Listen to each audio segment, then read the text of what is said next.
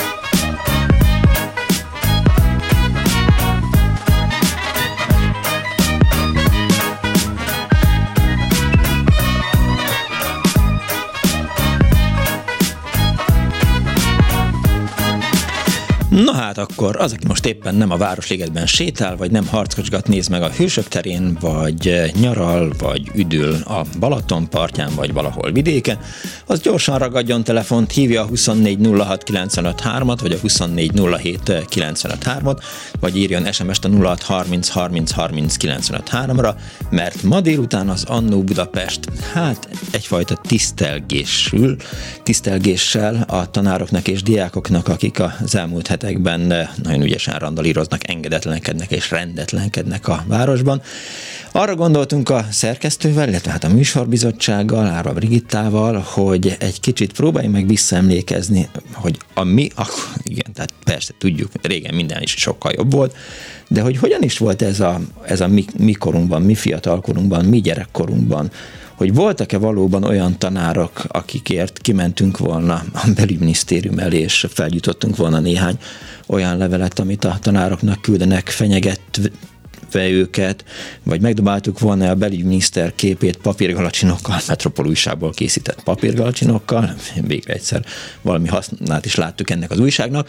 Szóval, hogy, hogy voltak ilyen tanárok, és egyáltalán eh, milyen volt akkora tanárviszony, amikor mi még, eh, hogy is mondjam, az iskolapadot koptattuk. Erről szeretnék ma beszélgetni önökkel. Biztos vannak olyan tanárok, akikért rajongtak, és biztos voltak olyanok, akiket nem nagyon értettek. Mi volt eh, ezeknek a tanároknak a titka, és eh, hát Pálinkás van szokás szerint írt egy eszét, amit eh, mindig elhelyez a, a videó ajánló alatt. Ő abban azt írja, hogy eh, vasárnap délután kettőtől hívjanak és meséljék el, hogyan jöttek ki a tanerővel, vagy ha pedagógusok voltak, milyen kapcsolatok volt a diáksággal. Volt-e olyan tanár, akitől életre szóló leckét kaptak, akár pozitívat, akár negatívat? Volt olyan, akit addig idegesítettek, amíg le nem adta az osztályt? Esetleg volt olyan, aki pikkelt magukra? Kiálltunk-e mellettük a kellet? Illetve kiálltak-e önök ők, önök mellett. Erről fog szólni ma délután az Annó Budapest, tehát 2406953, illetve 2407953. Feleségemmel beszélgettem ma erről a tanerő, tehát ő is tanár, és mondtam neki, hogy mi a téma, meg eszembe jutott egy-két tanár, majd mesélni fogok róluk, de most egy hallgató van a vonalban. Jó napot kívánok! Jó napot kívánok! Kész csak! vagyok, és a Keszthelyi gimnáziumban jártam, uh-huh az 50-es években, és volt egy olyan kollégium igazgatónőnk, úgy hívták, hogy dr. Kalocsai Ferencné. Ő irodalomtanár is volt, uh-huh. de olyan nagyon nagy szerencsénk volt, hogy pont a mi osztályunkat tanította ő irodalomból és valami olyan csodálatos az egész lénye. És mint kollégium igazgató nő visszatérek arra, és aztán majd mondom a gimnázium éveket, hogy amikor jött egy ellenőrzés, akkor mindig az én szekrényemet mutatta meg, Aha. meg az én tanfiókomat mutatta meg, mert tudta, hogy a vértes piroskának biztos, hogy rendben van. Uh-huh.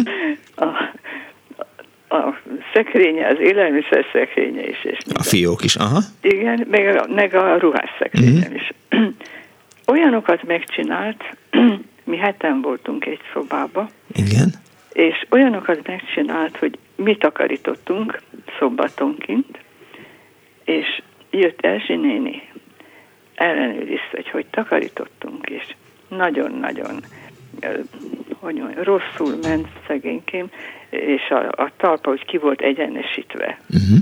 Hogy miért én ugye ezt természetesen soha nem kérdeztem meg. Ezt azért mondom el, mert térdre rögyött, és úgy ment az ágy alá, és az ujjával végighúzta a parkettát. Hogy van, vannak, van-e por és vannak-e por cicák? Igen, igen, igen. És ha baj volt, akkor igen. Olyat ő meg nem engedett, hogy a lányok az ablakba lógjanak és uh-huh. kokettáljanak a fiúkkal. Tehát nagyon szigorú volt a mi érdekünkbe. Sajnos ezt nagyon kevesen tudtuk értékelni, sőt, nagyon-nagyon sokan haragudtak ezért uh-huh. rá. Érthető, igen. Megnézte azt is, hogy hogy mosakodtak meg a lányok. Fölhajtotta az ágyneműt este, és megnézte. Most a lábat a gyerek? Hát, meg egyebeket. Ja, ja, ja. úgyhogy, úgyhogy fantasztikus volt, fantasztikus volt. Én nagyon-nagyon szerettem, olyannyira, és értékeltem a tudását, és az, hogy ha elvitt minket egy, egy iskolabába például, ami megint csak életre szóló, és én a gyerekeimnek is ezt mondtam, és akinek csak így tudtam, és gyermeke van, sokszor, ha aktuális volt, elmondtam, hogy amikor olyan évfél körül volt, akkor Erzsi néni tapsolt, kislányok sorakozó, hú, föl voltak háborodva, hogy jó, most a legjobb, és Erzsi néni megszólalt. Tudjátok, gondoljatok arra, hogy mindig mindent akkor kell abba hagyni, amikor a legjobb. Mm. Így csodálatos emlék lesz, de ha belefáradtatok volna, és hajnalra már ide-oda dülöngéltek, és, és egyik másikótok már ment volna az a másik nem. Tehát, és ez olyan alapigazság, hogy, hogy ez nekem például életre szóló volt. És, és tényleg imába foglaltam, és foglaltam ma is, mert rendkívüli. No, a másik, ami, ami egy ilyen lényeges momentum, hogy, hogy mi voltunk, mondom, azok, akik a mi osztályunk, tehát így a keszteiek, meg a vidékről bejárók is, tehát nem csak mi kollégisták, ugye jártunk uh-huh. oda a gimibe, és hát ott is valami olyan csodálatos irodalom órákat tartott, hogy az fantasztikus. A vers mondása, ahogy, ahogy tudta értelmezni a verseket, Hát én nekem mai napig itt van a könyvespolcomon a, az összes jó költőnek a, általam, meg Erzsinén is, amiket, amiket sorban fel, mit mondjak legalább, magyar irodalomból is, uh-huh. idegen irodalomból is, tehát nagyon, nagyon, nagyon, nagyon. Én akkor szerettem meg igazán a költeményeket, és ennek köszönhetően amikor a férjem gyermekeim édesapja, aki 19 éves koromban, ő volt az a férfi, aki megfoghatta a kisujjamat. Tehát én egy, egy otthonról kapott kislányom, vigyázz magadra. Nekem ebben minden benne Aha. volt. És e, ehhez tartottam magam. Tehát olyan, hogy fiúk szóba se jöhetett, csak mint barátok. De az édesapám azt is megkérdezte, Zalai faluban éltünk, uh-huh. és azt is megkérdezte, ha szünidőben egy fiútól kaptam egy üdvözlőlapot. Mi közöd van neked ehhez a fiúhoz? Hát azon kívül afkán semmi, csak hogy osztálytársam. De miért írt neked ez a fiú? Hát igen, most azért, azért több fiú is, aki még, aki még pár éve is jelét adta annak, hogy, hogy ő milyen gyáva volt, és a többi, volt olyan is, aki pedig hát 85-be vagyok. Ó, Piroska. igen, igen. de hála jó Istennek ez is az én lelkemnek köszönhető, amit adottsága jó Istentől, és nem az én érdemem, hogy, hogy így látom ezt a világot, és hála jó Istennek így tudtam felnevelni gyermekeimet is. Nagyon köszönöm, hogy elmesélte ezt nekünk. További jó egészséget, meg minden köszönöm. jót kívánok. Köszönöm szépen. Kész sokan, viszont hallásra. 24 24 legendás tanárok, körülrajongott tanárok, tanárok, akikért tűzbe mentünk volna, vagy tűzbe is mentünk, erről szól ma az Annó Budapest 24 24 Úgy látom, hogy érzelmes utazások lesznek itt az Annó Budapestben ma is. Halló, jó napot kívánok! Jó napot kívánok, én beszélek, ugye? Igen, ön. Én meghallgatom.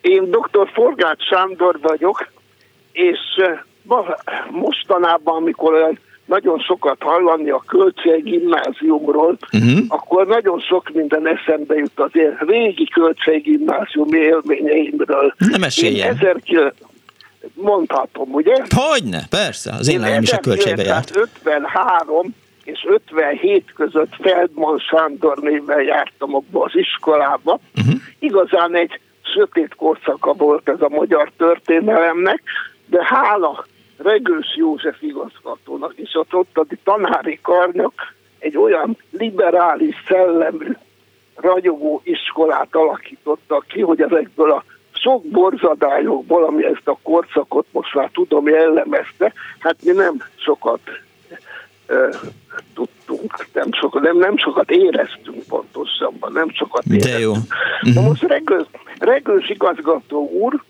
ő, igazából ö, hát ö, történelem vegytan és, és történelem szakos tanár volt, de a csak a negyedik gimnazistáknak negyedik gimnazistákat tanította, uh-huh. már.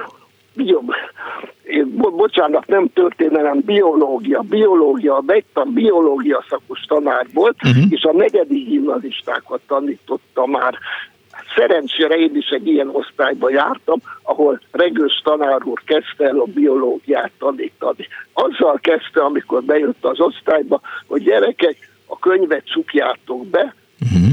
nem is kell többet elővenni, hm. holott a címlapon szerepelt a neve, mert ő volt az egyik szerzője a biológia tankönyvnek. Hallgassatok, figyeljetek az én előadásaimra, és jegyzeteljetek. És akkor hát elkezdtünk jegyzetelni, és egyetemi szintű előadásokat hallgattunk a Kölcsei Gimnázium negyedik osztályában, biológiából. Engem különösen megragadtak a, a genetikával foglalkozó előadásai, akkor ugyanis az élenjáró szovjet tudományban, ugye a genetikában a, talán még van, aki emlékszik Micsorin meg Liszenko nevére, azt tanítottak, uh-huh. hogy a Hogyne. szerzett tulajdonságok öröklődnek. Hát ö, ö, Regős tanár úr a morgán és a gének ismeretében és ismertetésével ezeket a téveszméket eloszlatta, és hát fantasztikus, érdekes dolgokat mondta, hogy hogy működik az öröklődés. E, ebből nekem nagyon komoly hasznom volt, mert jelentkeztem az orvos egyetemre érettségi után, ahol a biológia felvételinél a felvételező tanár megkérdezte, hogy és neked mi tetszett a biológiából? Ez egy ilyen szokásos kérdés volt. Hát mondtam, hogy a genetika tetszett nekem, és elmondtam, amiket én Regős tanár úrtól hallottam. Hát fizikából nem voltam nagyon, nagyon erős, úgyhogy eh, eh, kellett nekem az, hogy biológiából jól szerepeljek. Én azt hiszem, hogy ez ez meggyőzte őket arról, hogy nekem ott van az egyetemen a helyen, és biztos jelentős szerepe volt abban, hogy felvettek, de nem csak engemet, hanem még három más osztálytársamat is, úgyhogy mi négyen kerültünk az orvos egyetemre abból az osztályból. Na most az egyetemen pedig az első biológia órán a biológiai tanszék egyik vezetője tartotta, és én ottan valamelyik kérdésre válaszolva nyilván valami okosságot mondhattam, mert azt mondja nekem, hogy melyik iskolából jött. Én uh-huh. hát mhm. mondom, Kölcsei gimnáziumból. Regős kérdezte. Mondom, igen, akkor te ezeket tudod, én téged többet nem is foglak kérdezgetni, és beírta a jelest. Hát ilyen tanárok, ilyen tanárok voltak akkor, és, és ö, még egyszer mondom, hogy Morgán, meg a génekről én ott hallottam először, és ebből nekem még egy ilyen közvetlen hasznom is támadt. És De hi- volt nekünk ott még egy mhm. emblematikus uh-huh. tanárunk, és engedje meg, ugye van még idő. Van, még, is van még, de épp, jó, jó. Azért majd megkérdezem, hogy, hogy milyen volt a viszonyuk eh, a regős tanár úrral, ugye akkor, amikor nem óra volt éppen? Hát a tanár az igazgató volt, aki, aki egy nagyon szigorú igazgató uh-huh. volt és tulajdonképpen féltünk tőle. Yeah. Féltünk tőle, és, és ö, egy igazi régi típusú igazgató volt, aki mindent megtett az iskola érdekében, de nagyon szigorúan fogott minket, és, mm. és emlékszem, már érettségi előtt azt hittük, hogy egy nagy buli lesz, hogy mi szivarozva fogunk bemenni az iskolába, hát ebből óriási balhét csapott, szóval ilyen, ilyen kilengéseket se engedett meg. Értem. De engedje meg, hogy a magyar tanárunkról, okay, a Boros Ferencről, a Bubus bácsiról mondjak Tessék. egy néhány mondatot, mert hát ez egy, ez egy, ez egy fantasztikus ember volt, egy, egy emblematikus tanár volt. Bubuskáimnak hívott minket gyakran, ezért ő Bubus bácsnak neveztük el. Később tudtuk meg, hogy ő valójában egy olasz-magyar szakos tanár volt. Uh-huh. Nálunk magyart adott elő, valamint németet is tanított azoknak, akiknek az orosz nem volt elegendő, és valami nyugati nyelvet is akartak volna, tan, akartak volna eh, hát eh, tanulni. Úgyhogy a Bubus bácsi az egy Később azt is megtudtuk, hogy fiatal korában verseket írt, ami egyebek közt a nyugatba jelent meg, de abban az időben ő erről soha nem beszélt, többet beszélt a barátairól, Kosztolányi Dezsőről és Tóth Árpádról, és a legtöbbet Adi Endréről, akinek hát egy feltétlen és, és hatalmas híve volt. Többször elmondta, hogy fiatal tanár korában eh, az osztályát elvitte Adi Endre temetésére. Sokszor gondolok a, egy órájára, ahol Adi Endréről tanultunk, az akkori tanrendben a, természetesen a proletár fiú verse szerepelt. De egy nagyon jó vers, én különösen szerettem, és ma akkor is tudtam könyv nélkül, mert már általános iskolában is én szabaltam, hogy, hogy én szavaltam az iskolában, uh-huh. hogy az élapám reggeltől estig izzadva lót fut robottól. A Bubus bácsi is elmondta, hogy ő is ezt egy nagyon szép és jó verstek tartja, de hallgassátok meg, ezt mondta. Más venne, hogy azt higgyétek, hogy Adi Endre csak ilyen verseket írt.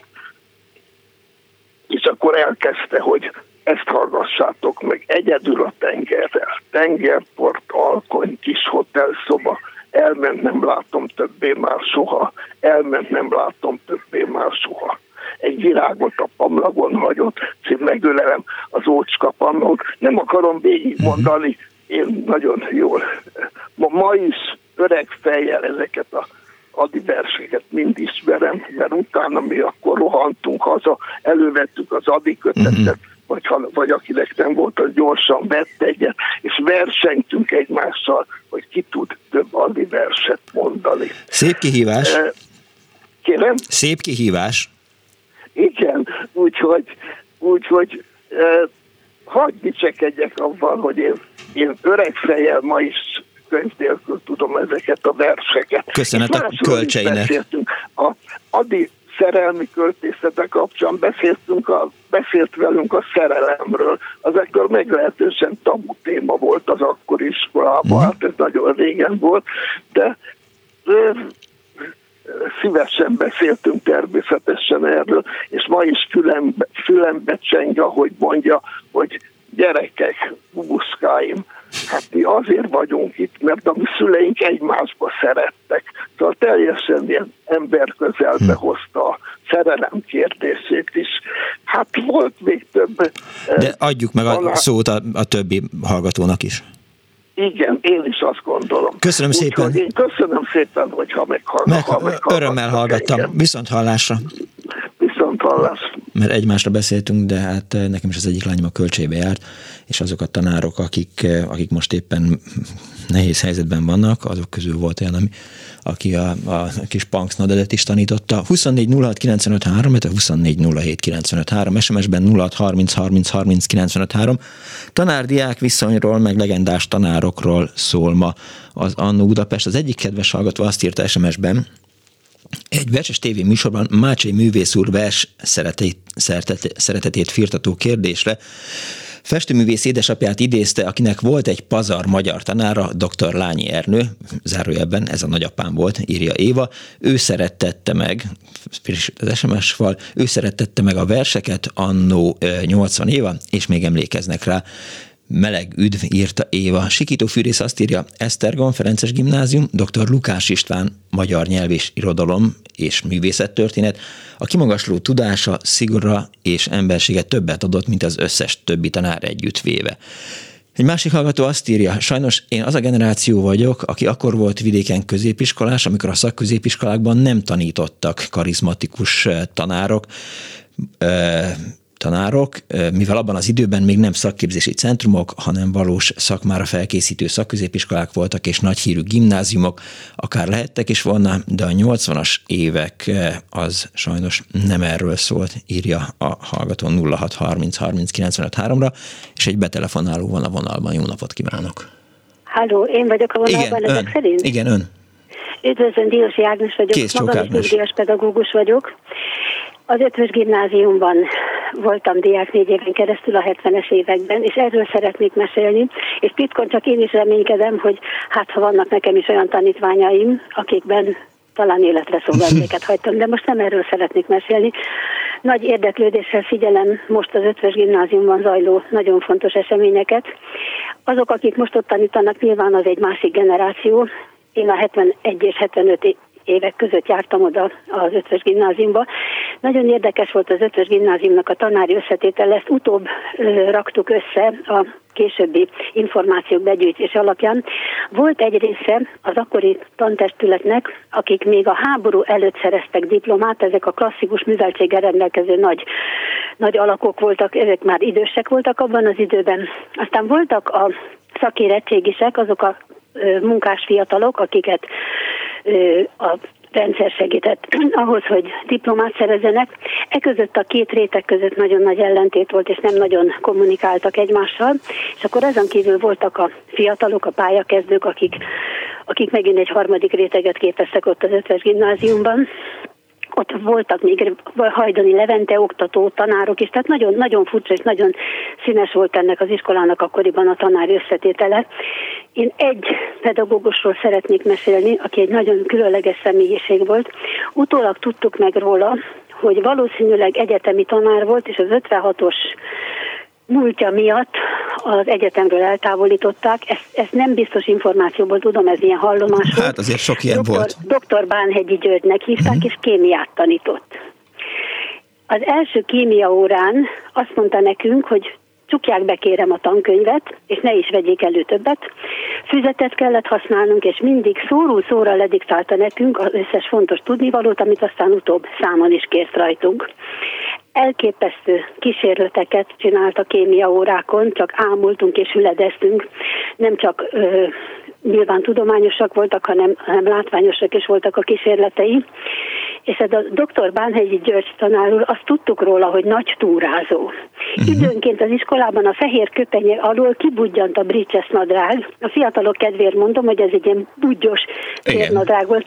Abban az időben írtó viccesnek tűnt. Hát csizmát lehetett hozzá húszni, igen. Egy túrabakancs, és akkor tudtuk, hogy vagy túráról érkezett, uh-huh. vagy éppen túrára megy majd de annyira tiszteltük, hogy e, emiatt a rettenetes kinézete miatt soha nem, nem nevettük ki, mert, mert egy akkora arc volt, és hogy mekkora arc volt azt képzelje el, hogy a kémia óra közben, miközben diktálta nekünk a tudnivalókat, és mi rendesen körmöltünk, ahogy kell, időnként eszébe jutott egy versidézet, és akkor mondott egy verset, hogy na, honnan citáltam, fogalmunk sem volt. Néha olyan Petőfi verseket idézett, amiket még soha az életben nem hallottunk, Vörös Marti klasszikusokat, de ez még nem is volt annyira érdekes. De akkor időnként latinul kezdett nekünk citálni, de nagyon hosszú idézeteket, és akkor miután a latin szöveget befejezte, megkérdezte, hogy na, honnan citáltam, hát honnan a fenéből tudtuk volna, egyikünk se tudott latinul. Ugyanezt megtette görögül, ugyanezt megtette németül és angolul is. Tehát az órák közben, miközben diktálta a kémia tananyagot, közben időnként, hát nem, hogy dalra fakadt, hanem versekre fakadt, és nem győztünk az ámulatból, egyik ámulatból a másikba esni, ahogy hallgattuk, és nagyon szégyeltük magunkat, hogy milyen rettenetesen műveletlenek vagyunk. És ha ez még nem lenne elég, akkor azt képzelje el, hogy egy időben délutánonként filozófia történeti előadásokat hirdetett meg.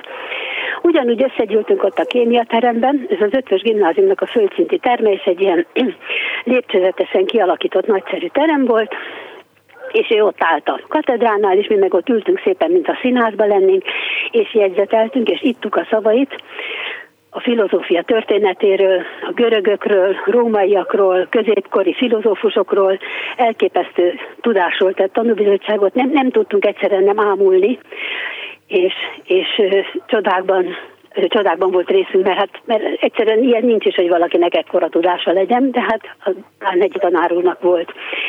És még egy érdekeset szeretnék elmesélni, ami azért úgy elmondja ezt a 70-es éveket.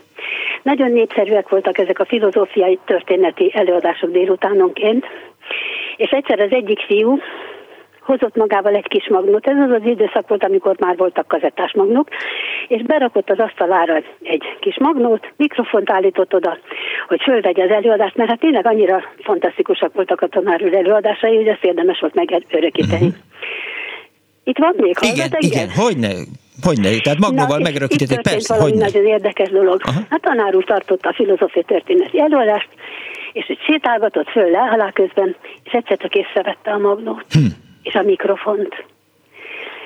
Én még olyan olyan vörösnek az arcát nem láttam, pedig hát elég sokszor vörös volt az arca, mert magas vérnyomása volt, Aha.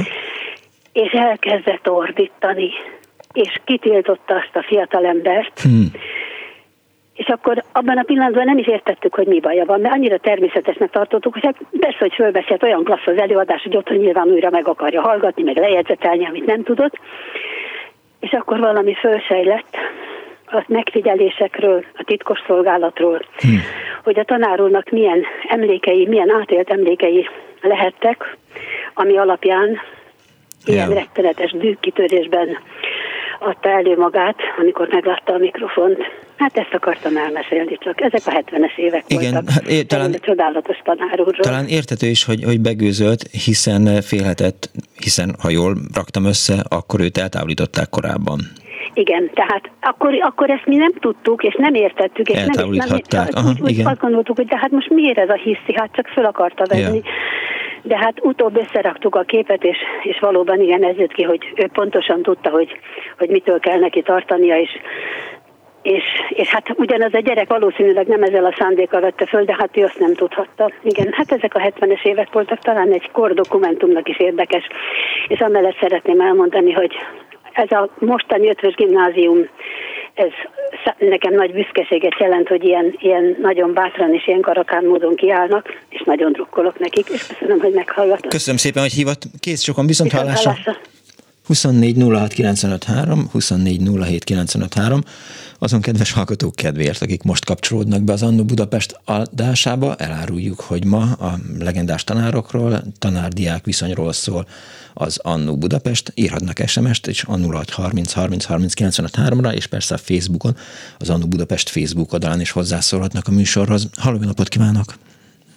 Halló, én a Dénes Vere vagyok. Hello, Szervusz, szia! Miklós. Ö, nem csak azért telefonálok, mert hogy az előbb egy keszthelyi ö, riválisom jelentkezett, Igen. hanem azért, mert hogy ahogy hallom ezeket a beszélgetéseket, nagy-nagy késztetésem támad, hogy az én kedvenceimről pár szót ejtsek, tehát hát a helyszín az Keszthely, 60-as évek. Az általános iskolában volt nekem egy olyan orosz tanárnőm, aki uh, nem csak nekem, rengeteg a tanítványának a, a nő és a tanító egy szemében, tehát a, olyan megjelenésű, varázslatos megjelenésű teremtés volt Szilvi néni, hogy a amúgy vásott fiú osztálytársaim is jól viselkedtek orosz órán. Nénit úgy kell elképzelni, mint az anti vértes tanárnőt, a földrajz tanárnőt, mert nem trottőrcipőbe járt, hanem rendkívül divatos, magas sarkú cipőbe, volt vagy 68 centis dereka, és az iskola köpenyre piros gumiövet, ilyen csatos gumiövet hordott, uh-huh. temperamentumos, kedves, bájos, és nagyon jó nyelvtanár volt. Én hetedikben már mentem orosz nyelvversenyre, azt hiszem Veszprémben rendezték meg. Nagyon kedves volt, nagyon szerettük. Volt ezen kívül egy matematika tanárnőm felső tagozatban, aki elérte azt, hogy én matek szakkörre iratkoznam be. Sokra nem volt jó, de arra mindenképpen, hogy örök életemre megjegyeztem, hogy a Mádéfalvi veszedelem mikor volt, mert hogyha annak az évszámat gyufaszálakból kirakjuk, a római mhm. számokkal ezt ki lehetett rakni, így aztán megtanultam a 1764-et de hogy két mondatot a gimnazista tanáraimról is szóljak. Volt egy francia tanárbácsim, aki nyugdíjasként tanított minket, nem sok elánnal a nyelvtant illetőleg. Engem rögtön az első héten besorolt sanzon felelősnek, és az volt a feladatom, hogy a táblára fel kellett írni az általa odaadott kis cetliket, aztán így fordult az elő, hogy a Viasz babának a szövegét és a Márfejéznek a teljes szövegét a mai napig tudom, nem mint sanzont, hanem ezt nekem, tehát nekem föl kellett írni, és akkor ezeket tanítottam az osztálytársaimnak. És még egy szó Györgyferi bácsiról, aki viszont művészettörténetet tanított nekünk, nagyon kedvelt engem, és akkor hozták be Magyarországra a Sárga tenger alatt járót, mozifilmet, és meggyőztem, hogy anélkül nem teljes az ő művészettörténeti tudása, hogyha nem látja ezt a filmet, és nem nézi meg, és megnézte. Tehát ennyi volt a, a tanítvány tanár viszony. Szóval nagyon, nagyon jó fej, nagyon kedves tanáraim voltak, és ezért aztán minden energiámmal szurkolok a mostaniaknak. Konfliktusok nem volt ezzel a tanárral? Tehát, Semmi. Tehát például nem került szóba az, hogy hogy tetszett neki a sárga tenger alatt járó? Egyáltalán. Tehát én, én velem megbeszéltem, meg az osztályjal megbeszélt, semmi. Tehát abszolút jó fej volt. Ilyen, ilyen emberekkel volt. Nem azt mondom, hogy mindegyik ilyen volt, de, de Szilvi néni párját ritkítóan gyönyörű és kedves, és nyilván minden kamaszlágnak vannak ilyen nő ideáljai, ő leginkább a Jane Fondára emlékeztetett a ütös Az elég jól, az jól hangzik, igen. igen. Nagyon, nagy, minden fiú szerelmes volt Szilvi nénibe. Vera, és arra... Em, fiatalon arra... és tragikusan Aha. halt meg, de megtanított minket oroszul. Arra nem emlékszel, hogy mennyire voltak ezek a tanárok népszerűek, vagy mennyire voltak, a, hogy is mondjam, a, a tanári szobán belül elfogadottak, vagy, vagy irigyelt, vagy kedvelt, vagy utált tanárok? Azt, hogy mennyire voltak elfogadottak a tanári szobán belül, ezt én nem tudom, mert nem voltak ismerőseim a tanári karból, de Szilvi néni egyértelműen egy ilyen lokomotív típusú személyiség volt. Lehet, hogy a nők, a nő kolléganők azok azt nem mindig szeretik. Irigykedtek rá, uh-huh. mert lehetett miért. Igen irigykedni, a matek tanárnéni, a Manci néni, az nem tartom, nem biztos, de nem, nem, nem tartom kizártnak, hogy ő pedig valamilyen ö, szerzetes rendből lett. Uh-huh. Aztán később ö, általános iskolai tanár, ő, volt az abszolút puritán, ő, ő hordhatott rotőrcipőt szemben Szilmi nénivel. Értem. Köszönöm szépen, Vera, hogy hívtál. Szervusz. Viszont hallásra. Szervusz. 24 06 illetve 24 07 SMS-ben 06 30 30 30 Egy hallgató meglehetősen röviden fogalmazta meg az üzenetét. Árpád Gimi, kettős pont, Tiszavölgyi, Sluha, Karádi, Vajkóné. V-hallás. Ezt csak én teszem hozzá, vagy vélátás, inkább egy betelefonálóval. Folytatom. Halló, jó napot kívánok! Jó napot, Tuza Ervin vagyok. Valószínűleg én vagyok. Üdvözlöm, Ervin, ön, ön van, igen. Vagy lehet, hogy már tegeződhetnénk is, hiszen a három-négyszer már beszéltünk, szervusz Miklós. Szervusz, üdvözöllek. Miután vidéki gimnáziumokkal láttam, illetve hallom, hogy foglalkoztok, engedelmetekkel az EGRI Gárdonyi Géza gimnázium legendás tanári karáról szeretnék két-három mondatot mondani. Mindenféleképp. 1972 76 uh-huh csodálatos nagy létszámú osztályok voltak, én biológia kémia tagozatra jártam, és igen sikeres kis osztályunk volt, 43-ból 11-en orvosok lettek, hagyd nem mondjam, stb. Akkoriban még ez egy nagy presztízs volt. És ja, még egy kiegészítés, lányom szintén a kölcseibe járt, francia két nyelvűbe, Ma már igen sikeres befektetőbankár Londonban, eszágában nincs hazajönni, ezt hozta ez a gyönyörű, csodálatos helyzet, ami itt van az országban, hm. viszont minden tiszteletem a kölcsei tanároknak. Igen, ez nincs, Akkor, nincs vita rajta. Uh, uh, Gárdonyi Gimi osztályfőnökünk. Uh, egy legendás név az én szememben Csák György, fantasztikus egy arc volt, uh-huh. főiskola után első osztálya voltunk, nagyon-nagyon sokkal később, 25-30 évvel később tudtuk meg, hogy ő neki azért a világnézete, szemlélete, indítatása, stb. miatt elég sok meghúzoltatásban és, és megrázkódtatásban volt része. Uh-huh. Semmit nem lehetett ebből tapasztalni, amikor minket tanított fantasztikus matematika tanár volt, én egyébként nem rajongtam különösebben a matematikáért, de minden hétvégére feladott mindenféle szorgalmi házi feladatokat, amiket örömmel és lelkesedéssel oldottunk meg, és, és legalábbis én, és, és sok-sok-sok évvel, évtizeddel később, amikor egy érettségi találkozón újra összefutottunk, és akkor már, hát a kor már egy kicsit viseltessé tette őt, akkor, akkor elmondta ezeket a dolgokat, hogy hogyan vegzálta a rendőrség, hogyan kellett neki kihallgatásokra járnia, hogyan követték, hogyan kísérték, milyen volt az egész történet, 70-es évek elejéről beszélünk, borzalmas. Senkinek nem kívánom, soha ne jöjjön vissza ez a társadalmi időszak, illetve ez a korszak. Volt, más, én... volt másik középiskola Egerben akkor? Igen, három jó középiskola volt. Uh-huh. Velünk szemben az utca másik oldalán volt a Dobó István gimnázium, a erdészeti szakközépiskola. Óriási rivalizálás volt a két gimi között, gátomisták, dobóisták, hát uh-huh. mindig folyamatosan felvonulásokon, május elsőjéken egybe. Volt egy harmadik gimnázium is, a Szilágyi Erzsébet gimnázium, ők talán nem voltak annyira jó nevűek, de ennek ellenére ez a hármas, ez, ez uralta Egernek a gimnáziumi világát, és nem tudom, hogy ma már hogy van, meg hogy vannak gimnáziumok, de, de egyszerűen egy csodálatos időszak volt.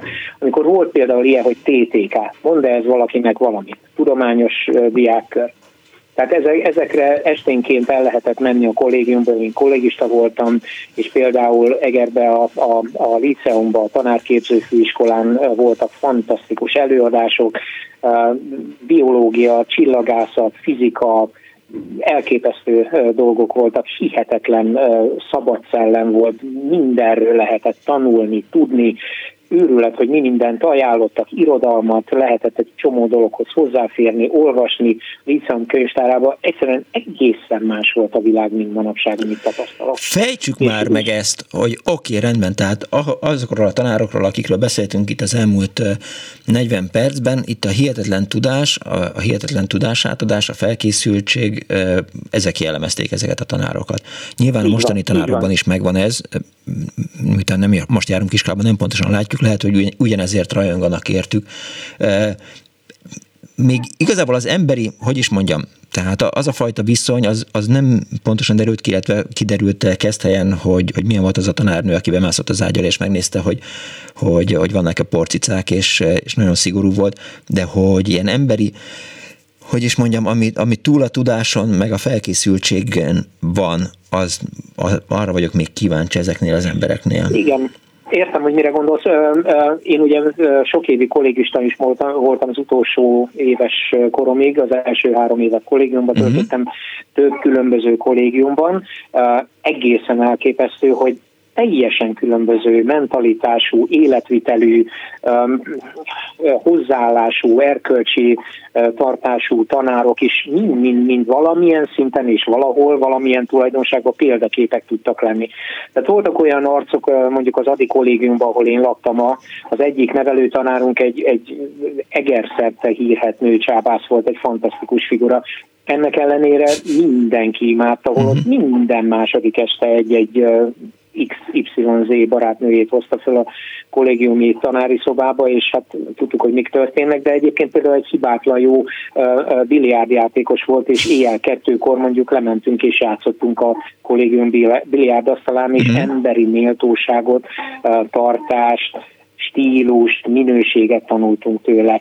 Meg, meg összességében az összes tanárunk olyan volt, akiben, akiben a hihetetlen tudás mellett mindig valahol ott volt egy, egy, egy olyan belső emberi minőség, a igazgató helyettesünktől kezdve dr. Nagy Endréné, aki az egyik évfolyamtársamnak Nagy Bandinak volt a édesanyja Bandi, később egy nagyon jó, most is egy nagyon jó filmproducer, egy eh, nagyon komoly filmen dolgozik, és itt vált egy sikeres uh-huh. embereknek a szülei, ismerősei, tanárai, mindenki, aki ebbe a körbe benne volt, mindenki hozott valami nagyon komoly értéket ahhoz, amit mi annak idején iszonyúan érzékenyült lélekkel összerakunk.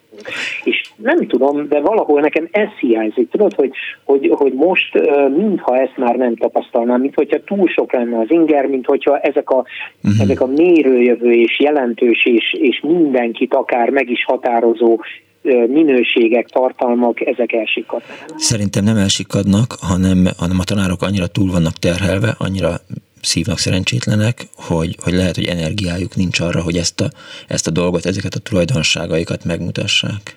Ebben is sok igazság van. Egyetértek. Nem akarom a szót tovább szokni. Okay. Köszönöm, köszönöm szépen. Viszont hallásra, szervusz! Szervusz! Tockadi Lajos azt írja a Facebookon, a 101. évben járó Tóth István történelem tanárunk volt negyedikben 1968-72 között, a kép néhány hete az 50. Eh, érettségi találkozón 50 éves érettségi találkozón készült, ő az, aki nem csak eh, ismeri Ferencváros történetét, hanem meg is élte József Attila gépipari technikum, eh, Ferencváros, és akkor le van fényképezve, Vendre utca 3B, le van fényképezve Tóth István. Polinszki Mária is berakott egy fényképet, amíg élünk, emlékezni fogunk osztályfőnökünkre, Pályi Sándor tanár úrra, ami, akinek nyugdíjba vonulása előtti utolsó osztály volt az ötvös gimnáziumban, a negyedik D osztály 1968-ban. A kép itt is megtalálható az Annó Budapest Facebook oldalán. Halló, napot kívánok! Halló! Jó napot! Szólaljon meg! Halló! Kész csók, jó napot! Jó napot kívánok! Üdvözlöm! Zakariás Erzsébet vagyok, és az első osztályos tanítónénimről szeretnék mondani valamit. Hallgatom! Ez elég régen volt, 1939-40-ben jártam első uh-huh. elemibe, a Vászi út 89-es számú iskolába, és Aranka néni volt az első tanítónénink, egy olyan tanítónéni, aki világ életében csak első osztályosokat tanított. Aha. és ez volt az utolsó osztály, mert er, utána nyugdíjba vonult. Elég idős hölgy volt ennek uh-huh. megfelelően, de egy végtelenül aranyos és nagyon-nagyon kedves taná- tanítónéni volt, aki nagyon törődött a gyerekekkel, és az, az iskolai tanításon kívül rengeteget rajzolt nekünk, az iskola udvarán méheket tenyésztett, méh, méh, méh kaptárai voltak, Aha. és amikor mézet pergetett, levezette az osztályt, és megkóstolhattuk a frissen pergetett mézet is, és elmesélte, hogy a méhek hogy gyűjtik a mézet. Uh-huh. És amikor a négy éves hugom nagyon megkívánta, hogy szeretne már ő is megnézni, milyen az az iskola. Aranka néni megengedte, hogy a kisugom bejöjjön, uh-huh. és egy tündéri gólyapárt rajzolt a táblára, akik beszélgettek, hogy képzeld el, egy vendégünk van, igen, hát hol? És akkor egy pillanat alatt átrajzolta a gólya fejét, hogy kinézett, hát uh-huh. ott az első padban nézd meg, ő a Györgyike. És ez egy soha el nem felejthető emlék, hogy az én kisfugom milyen aranyosan fogadta ezt, és milyen, milyen nagyon jó volt ott az első osztályban. És már 89 éves koromban még mindig nagyon emlékszem rá. Igen, hallom. Hallom, nagyon jól. Köszönöm szépen, hogy hívott. Halló? Itt vagyok, hallgatom.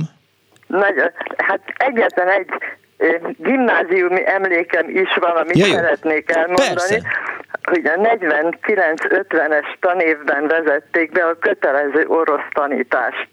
És ugye a tanárokat gyors, gyors ütembe átképezték nyáron, és a mi drága jó orosz tanárnőnk Gina uh-huh. néni aki francia, olasz, latin szakos tanár volt, szintén az orosz tanár lett abba az évbe, hm. És az volt az, az én speciális élményem, hogy én a Gorki könyvtár ingyenes orosz tanfolyamán már tanultam oroszul, uh-huh. én tudtam írni, és bizonyos dolgokat bennünket anyanyelvi tanárok tanítottak ott, valamivel előbbre haladtam az orosz tanulásban, mint a Gina néni, és volt olyan eset, hogy szünetbe félrehívtam, és figyelmeztettem őt egy tévedésére, uh-huh. és nagyon hálás volt érte, hogy ezt a figyelmeztetést nem az osztály előtt tettem meg. Na, na, persze. És meg utána nagy élményem az volt, amikor pár év múlva találkoztam vele, és akkor már az eltén a francia szakon tanított. És elenged, hát elengedhette, aztán elengedhette az oroszt. Értem. Tessék? Elengedhette az oroszt. Elengedhette az oroszt, és hát én nem engedtem el, mert nekem aztán az lett a mhm. szakmám. Köszönöm Minden szépen, jót, köszönöm, köszönöm szépen. Viszont hallásra. Azt írja az egyik kedves hallgató SMS-ben, hogy Szegeden az új szegedi e, Csikós, nem Csíkos, Újszegedi Csikós általános iskolába jártam, ott tanított dr. Juhász Pálné magyart. Végtelen műveltség, derű és csípős humor jellemezte. Párunkat már korán kikapott magának, idézve volt a kikapott, és kikapott magának, és kikapott magának, a privát lakására járhattunk, bocs, az, azért nem nem én vagyok béna, hanem az SMS fal, illetve ketten együtt vagyunk bénák. Járhattunk már hetedikesként okos témákról beszélgetni, eredeti francia drazsét és krémes tenni, a lakás bohém, könyvekkel és festményekkel eh, túlzsúfolt, festményekkel túlzsúfolt részleteit bámulni. A legtöbbet azzal adta, hogy ő szintén hitt bennünk, és vitt magával mindenhová színházba, irodalmi, irodalmi kávéház, irodába, itt majd gondolom az lesz a vége, irodalmi kávéházba előadások után szűk körű beszélgetésekre költőkkel, írókkal, színészekkel, hogy megtanítson minket, akik leginkább munkás családból eh, jöttünk viselkedni, társalogni, öltözködni. Soha nem bagatelizálta el a felvetett témáinkat, bármit meg lehetett vitatni vele. Amikor öt év múlva felvették magyar angol szakra a jattéra, ő felvettek öt év múlva a magyar angol szakra a jattéra, ő volt az első, most megint frissül, akihez rohantam a hírrel, Isten nyugtassa, fiatalon ment el, a férje hamar követte, üdvözlettel Bakos Gabi írta a hallgató. Egy másik azt írja, 14.50.90 nem fogok belekezdeni most a következő telefonálóval egy beszélgetésbe, mert nincs olyan történet, amit be lehet fejezni másfél perc alatt, úgyhogy a kedves hallgató türelmét kérem, és a hírek után majd majd vele, vele fog kezdeni. Ugye most az Anu Budapestnek jutott az a megtiszteltetés, hogy azt a 5-6 perces csúszást, amit összehordott itt a délelőtti műsorsáv, meg akkor a délutáni műsorsáv, azt most így rendbe hozzuk, tehát nem akkor kell mondani a híreket, amikor sorra kell a műsor, a hírszerkesztő, hanem akkor, amikor annak ideje vagyon, mondjuk 15 órát mint az én órám, az adás lebonyolító meg 14.58-at, már más hallgató is felhívta erre a figyelmet, hogy, hogy nem pontos a klubrádió órája, de ilyenkor mindig tudom idézni az órásmestert, akihez bevittem az órámat, és mondtam, hogy mester, késik az órám. Azt mondta, hogy mihez képest. Köszönöm szépen, jöjjenek a hírek.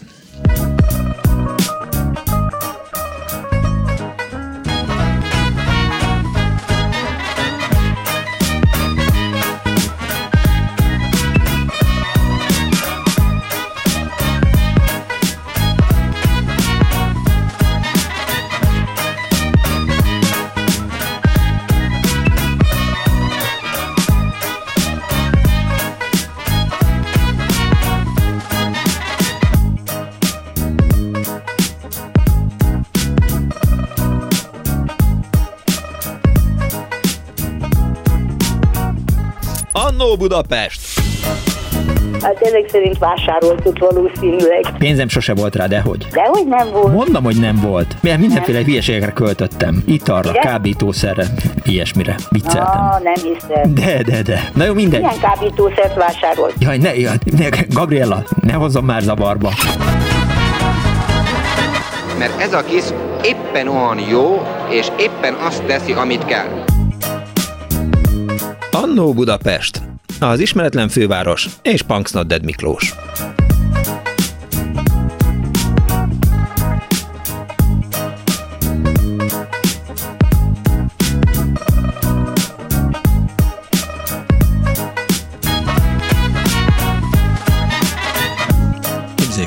Finom bírsalma sajtot hozott a szerkesztő Árva Brigitta, hogy a faladja a másikat. Nagyon finom. Kár, hogy önök nem tudják megkóstolni. Jó, itt, jó itt vágyat, hanem jó napot kívánok a most ébredő kedves hallgatóknak. Ez a Klub Rádió, talán rájöttek, ben pedig az Annó Budapest az önök alázatos narrátorával. Punksnaded Miklós az elmúlt egy órában, és attól félek, hogy az elkövetkezendő pár órában még a tanár-diák viszonyról fogunk beszélni. Az apropót azok a demonstrációk adták, amelyek az elmúlt néhány hétben zajlottak a fővárosban, meg az országban, amikor tanárok tüntettek a diákjaikért, meg szülők a gyerekeik tanáraikért, meg a tanárok is tüntettek természetesen, vagy demonstráltak, vagy, vagy sztrájkoltak, vagy polgári engedetlenkedtek, és az jutott eszünkbe, hogy, hogy egy kicsit beszéljünk a mi korunk, a mi e, iskoláskorunk legendás tanárairól. Erről szól ma az Annó Budapest, e, és attól félek, hogy jövő vasárnap is. 24 06 95 3, vagy 24 07 95 3 az e, telefonszámunk, SMS-ben 06 30 30 30 95 3, és már szóba akartam ezt hozni, mert, eh, mert akkor, amikor tanárdiák viszonyról beszélünk, akkor, akkor vannak azok a dolgok, amik, amikről így hallottunk. Felkészültség, tudás, hihetetlen eh, lexikális tudás, eh, összefogás, összekacsintása a gyerekekkel, és most azt írja az egyik kedves hallgató, hogy a 60-as évek végén persze, kösz szépen SMS fal rohadjál meg, éppen frissült. Tehát, hogy a 60-as évek végén a 8. osztályban új orosz tanárnő érkezett, fiatal, az és nagyon szép nő volt, majdnem minden fiú osztálytársam, persze én is belezugott, ez nálam úgy jött le, hogy nagyon utáltam az az orosz nyelvet, és aztán kettes osztályzatból ötös lettem, írta Sándor Szegedről. És Kardos Józsi, aki általában háttérjanyagokat szokta segíteni az Annó Budapest színvonalának megtartását, emelését, és nem csökkenő voltát, ő küldött nekem újságcikket, amelyek egy része arról szólt, voltak ilyen tudományos elemzések tanárdiák viszonyról, de voltak ilyen napilapos cikkek, amelyekből az derült ki, hogy hogy normális-e az, ha egy tanár beleszeret a diákjába, vagy egy diák beleszeret a tanárába, és hogy mit kezdjünk ezzel, vagy mit kezdjen ezzel a társadalom. Tehát, hogy ez egy ilyen speciális helyzet, itt nem került még szóba az annóban, mert, mert egy kicsit másról szól, de, de nagyon furcsa, hogy, hogy a sajtószemle, tehát azok arról szóltak, hogy, hogy oké, okay, kikezdett a, a kis diáklány a tanárával, vagy a tanára a diáklányjal, vagy a tanárnő a, a diákjával, és nem arról, amiről most mi itt az elmúlt egy órában beszéltünk, vagy gondolom majd beszélni fogunk, ezt csak így fontosnak tartottam megemlíteni. Halló, jó napot kívánok! Halló! Jó napot! Halló! Jó napot kívánok! Jó napot kívánok, Tóth Erzsébet vagyok Gyuláról. Kész csók. A Gyulai Eltelfelez gimnáziumról szeretnék két három mondatot mondani. Jó. 1964-68 között jártam oda. Volt egy osztályfőnök, Miskolci László tanár úr, aki osztályfőnöki órákon kívül még képzőművészet történetet, angolt, magyar nyelv és irodalmat tanított nekünk. Ezen kívül a tárgyi tanításon kívül azt hiszem sokunk nevében bátran mondhatom, minden ö, osztálytalálkozón elhangzanak ezek a dolgok, uh-huh. hogy ő volt az az ember, aki annak idején a 60-as években tudott nekünk ö, olyan ö, légkört, olyan ö, információkat, olyan hangulatot biztosítani, uh-huh. amiből rendkívüli módon tudtunk a későbbiekben profitálni, hogyan ítéljünk meg dolgokat, hogyan viszonyítsunk egymáshoz dolgokat.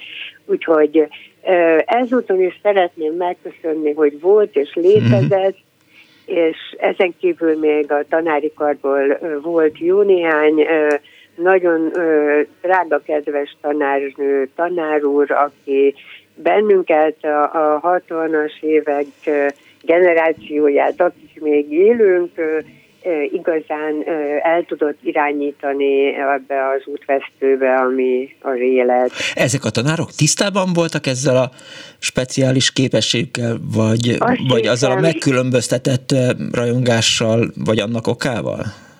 Azt hiszem, azt hiszem igen, mert, mert ők tudták, tehát én úgy gondolom, hogy legalábbis az én emlékeim, amik még rendkívüli módon élőek, és a többi barátom, aki még él abból a korosztályból, és ismerte őket, tudatában volt annak, hogy, hogy mit adnak, és mi a céljuk azzal, hogy hogy így próbálnak uh-huh. bennünket vezetni és, és tanítani a tárgyi ö, okuláson kívül. Tudja, mert az jutott eszembe, hogy volt egy üzemgazdaság tantanárom, teljesen értelmetlen tantárgy egyébként. Igen. 2022-ben üzemgazdaságtan, a vendéglátóipari szakközépiskolában Bocsaredének hívták, és eh, hát nagyon nehéz volt akkor eh, ez a tantár, tehát nagyon sok képet volt, hogyan lehet árést számítani, meg, Persze, meg mindenféle, ilyen, mindenféle ilyen hülyeségek. Én nagyon rossz voltam ebből, bármi, bármilyen tantárgyból nagyon rossz voltam mindig, de hogy a tanárért rajongtam, tehát szünetben nagyon jól tudtunk beszélgetni, igen. Eh, a progresszív zenéről, Emerson Lake and Palmerről, Johnny McLaughlinról, meg ezekről, és aztán bementünk, Punksnoded álljál föl, és akkor hogyan számoljuk ki? Ezt mondtam, talán nem tudom, aki akkor beírta az egyes osztrá. Tehát, hogy, hogy semmilyen szinten nem jelent meg, a, tehát volt az óra, 45 perc, azon kívül lehetett, lehetett támasztani a radiátort és beszélgetni, de, de én nem, nem is tudtam, nem is akartam visszaélni, tehát nem azért nem tanultam, mert azt gondoltam, hogy, hogy speciális helyzetben vagyok azzal, hogy, hogy beszélgetek ezzel a tanárral mindenféle más dolgokról. Egyszerűen csak lusta disznó voltam most, persze, most is. Persze, persze, persze. Ez, ez, ez, ez, hál, én nagyon remélem, néztem riportot egy-két tanár nővel, tanárral, akik az Alindán és itt ott, ahol megjelennek és, és nyilatkoznak. Én nagyon-nagyon hiszem, bízom, hogy most is felelhetők ilyen, Biztos. Biztos. ilyen, ilyen emberek, mert, mert enélkül, enélkül vége van a, nem csak ennek a kis Kárpát-medencének, hanem úgy az egész világnak. Világnak, igen. Értem. Köszönöm szépen, hogy hívott. Nagyon köszönöm én is, hogy Kész sokan. Viszont hallásra. Viszont hallásra. És persze eszembe jutott nekem Kainem Istvánné, aki az osztályfőnökünk volt, akitől először hallottam a CPG nevű zenekarról, és, és aztán valóban Pilinszkit mutatott nekünk, meg minden, és, és elhívta Hegedűs Géza tanárurat, Hegedűs Géza írót irodalomórára pipával előadást tartani, meg vitt bennünket mindenhová, tehát hogyha hódmezővásárra érkezett egy egy kamu rock and roll zenekar, amit Dinamitnak hívtak, és, és Vigidál Gyula Dalos Fedő nevű ügynök volt az énekese, hát akkor azt gondolta, hogy az osztály az vegyen részt ezen a könnyű zenei hangversenyen, és menjünk oda, és mozogjuk le a partit, tehát lehetett érte rajongani. Azt írja egy hallgató, a Klubrádió órája pontos, az internet gyakran két perces késéssel közvetíti a valós időben elhangzottakat. Nem hidd el, kedves hallgató, hogy nem az internetről van szó, hanem arról, hogy van egy óra előtte, mint az adás lebonyolítón, azt írja, hogy 15-16 van, holott az én órámon, meg az én telefonomon egyszerre is 15 óra 18 perc van, úgyhogy ez, ez nem függ össze az internettel, rosszul van beállítva az óra. 24 06 a 24 tanárokról beszélgetünk itt az Annóban, és egy betelefonáló van a vonal túlsó. Jó napot kívánok! Halló! Halló. Kész csók! Szervusz Miklós, a fölajánlhatom, tegeződjünk, közel azonos korosztály vagyunk. Megtisztel, hello! Én, én úgy gondolom, szia! Mondtam kolléganődnek éppen, hogy egy Szabolcs-Szatmár Bereg megyei településről szeretnék mesélni, mert olyan méltatlanul el van felejtve az a részleg. Igen. Na, Nagyecsedről van konkrétan szó. Én általános iskolába oda jártam, és egy fantasztikus általános iskola, akkor még egy nagyon-nagyon jó gimnázium működött ott, Többek között el szeretném mondani, hogy Homonyik Sanyival falubériek vagyunk, úgyhogy ennek majd később lesz jelentősége. Aha. És hát én zongoráztam. Elkezdtem, nem nagyon volt kedvem, szülők úgy nagyon szerették volna, képzeld még, még egy hatalmas hangverseny zongorát is kaptam, de az annyira nem tetszett a dolog. Na, majd összeáll a végén a kép, hogy így össze-vissza beszélek. Na és lett nekünk egy fantasztikus énekzene tanárunk, aki karvezetünk is volt, mert hogy ez egy zenei általános iskola volt. Hát többek között Dancs Lajos onnan indult, aki egy fantasztikus zenepedagógus volt, uh-huh. néprajzkutató, tehát ott egy nagyon nagy kulturális élet volt.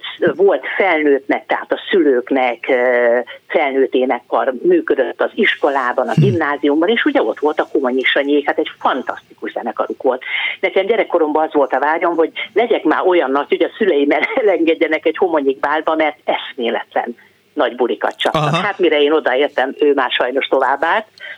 Na az a lényeg, hogy volt nekünk egy zene énektaros szakos tanárunk, aki hál' Istennek osztályfőnökünk is lett, bár nem vitt bennünket végig, mert áthívták Máté Szalkára, máig ott él, Csányi Otto. Egy fantasztikus pali. Képzeld el, hogy már, már abba akartam hagyni a zongorát, ja, mert uh-huh. Debrecenből járt ki zenetanár, zongoratanár hozzánk. Kocsis, Mikl, Kocsis Zoltánnak az első felesége, Hauser Adrián ott, Máté Szalkának ott hozzá is ő járt le, és nyáron nekünk be kellett járni, és már nagyon untan, és azt mondta, hogy Judit, Ágnes, ne hagyd abba, e, nézd meg, vannak ilyen darabok, nem ragaszkodott e, ezekhez a kötelező, komoly zenei darabokhoz, de hogy a tantervben benne maradjon, lejátszotta, ugye van kedved ehhez, jó, és akkor megegyeztünk, hogy csinálom, amit csinálom. És képzeld el, hogy ilyeneket csinált, hogy összehozta a felnőtt énekkart uh-huh. a faluban, az általános iskolai énekkart és a Homonyik Sanyi együttesét. Olyan önzenekari művet komponál. Hmm. és hát én voltam a, az elektromos orgonán, aki kísérte ezt a csapatot, úgyhogy nagyon-nagyon fantasztikus életünk volt, és hát sajnos aztán elvitték tőlük, de én nem vagyok egy nagy Facebookos, de látom, hogy Máté Szalkán mai napig aktív. Úgyhogy ő énekkart vezet, és hát na- nagyon-nagyon helyén van. Igen, hajlamosak vagyunk azt gondolni, hogy sötét Szabolcs, meg, igen, meg igen, minden. Konkrétan, de, igen. De hát nyilván nem erről van szó, tehát így mi pontosan van, tudjuk, van. akinek rengeteg nyiregyi barátja van, hogy, hogy az nem úgy van, ahogy azt a fővárosban bizony, elképzelik. Bizony, bizony. Tehát ez 70-es évek közepe uh-huh. volt, és én 76-ban, miután 8 befejeztem, elkerültem középiskolába, hát egészen más területre, ruhaipar, mert ugye hát a, majd a modellkedés, meg a, meg a legjobb, a, igen. Divat, meg minden, és akkor Budapesten akkor a túljelentkezés volt, és csak Püspökladányban volt egy ilyen gimnázium és ruhaipari szakközépiskola, az is nagyon-nagyon jó volt. Végig kollégista voltam, onnan viszont Kremnicki beállt a tanárnőt szeretném megemlíteni, aki valami olyan tartást adott de végig nagyon óvott bennünket ott a helyi vagánycsávoktól, hogy nehogy keveredjük velük uh-huh. véletlenül is, ebből rengeteg harc volt, de, de a végén azt mondtuk, hogy igen, megérte. Hm. Szóval, na, szuper volt. Általános iskola és középiskola is, is ilyenek a pedagógusok mellettük vagyunk. Úgy, úgy. Köszönöm szépen. Én is. Viszont hallásra, szia! Írt az egyik hallgató, hogy hello, annyira szenzitív a téma, hogy kockásinkben hallgatjuk a rádiót. Nagyon kedves köt. Egy másik azt írja, Szőke Mária volt a magyar nyelv, irodalom és művészet történelem tanárom, nagyon szigorú volt, halkan beszélt, oda kellett figyelni. Érettségi után technikusi szakra jártam, már nem tanított, de a könyvtárban segítettem neki. Akkor ismertetett meg a Pink Floyd monumentalitásával, illetve jó pár költő művével, ami tiltva volt akkor, írja egy hallgató. Egy másik pedig azt írja, hogy Kecskemét, Katona Gimnázium 1970-74, tanárok, Fodor Sár, Fodor Tiszta Sárkány matematika, Ivanosi, Iványosi történelem, Orosz László irodalom, vetést, Katalin Dunst Frici testnevelés. Halló, napot kívánok! Jó napot kívánok, Hódala Zsuzsa vagyok, és Üdvözlöm. nagyon-nagyon pedagógus család, nagyapám, apám, fiam, lányom, én és mindenki pedagógus. De jó. Most én csak egy tanárnőről szeretnék meg is megemlékezni, de uh-huh. meg kell említenem többeket. Első elemében Szlovákba jártam, mert kassai vagyok, és ugye hát nem csak a háború, nem csak a határokat vonták meg háború után, hanem tilos volt magyarul megszólalni. Hmm. Érdekes volt, és a családban több gyereknek is volt már sorsa, hogy aztán más nyelven tanult, mint ahogy otthon beszélt. De az egészből csak annyira emlékszem, hogy a velünk szemben álló tanítónéni jobbra fordult, becsukta kulcsra az ajtót, és megszólalt magyarul, mert a gyerekek háromnegyed része nem értette szlovákul, hogy Aha. mit mond. Na hát ez csak egy epizód. Aztán, mikor átjöttünk Budapestre, itt a mm, Ötös Lorán, tudom, de akkor csak tanítóképző volt a Kis János uh-huh. utcán, most az Ötös Lórán Tudományegyetem a tagozata, de hát ugyanazt végzi. Igen, nem, de mivel akkor az vidéken nagyon sok összevont osztály volt, uh-huh. a kistancsikat úgy, vagy a tanításuk úgy folyt, hogy több részletre osztottak egy osztályt, vagy egy terembe, mintha osztott osztály lenne, és úgy kellett tanítaniuk, hogy mindegyik csoportot foglalkoztatták. Na most a, egy másodikosoknak rajzolni kellett, a harmadikosoknak olvasni kellett, és a negyedikesekkel matekozott a tanítóbácsi. Egyébként meg kell említsem az akkori vezető tanító Völgyes Mihály nevét, mert uh-huh. szenzációs tanár volt. Föladott egy példát a negyedikeseknek, és egyik se tudtam megoldani. Én viszont jelentkeztem és megoldottam, kaptam egy kartonpapírra írt nagy-nagy római ötöst, persze akkor még nem ez volt az osztályzat, de azt évekig őriztem, aztán költözködéskor elveszett. No, akiről igazán meg akarok emlékezni, az a Szilágyi Erzsébet gimnázium, uh-huh. ahol hát nagyon sokféle élményem volt. Már előtte a Kossuth Tádé utcai általános iskolában, ami közvetlenül mellette van, most már nem iskola, azzal tiltakoztunk a rezsim ellen, hát a fene tudta. A kötelező előre, meg mit tudom, milyen közönések ellen, hogy mikor levitt a tanítónéni a földszintre a kapuhoz, ahol el kellett búcsúzni, nem azt mondtuk, hogy előre, hanem azt, hogy kezé, csókolom. Uh-huh. Szerencsétlen a franc lehet aki, hogy neki ebből baja lesz. Hát mi nem tudtuk, mi csak nem szerettük a... Csak szórakoztak, ja. Na most az, a Szilágyiban, hát volt, vegyesen volt mindenféle tanárom, nagyon sok ki is ment 56-ban, mert 53-tól 57-ig jártam a gimnáziumban.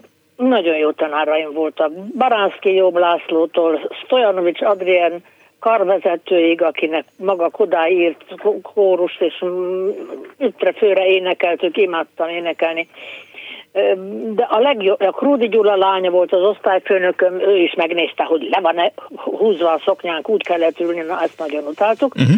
de a legjobb tanárom az Szalontai Károlyné Kappel Emma volt, fran, magyar-francia szakos, uh-huh. franciát tanított nekem, és úgy tanította a franciát, hogy az őtőle átvett, másolt néha kicsit változtatott módszerekből, szinte azokból éltem egész életemben.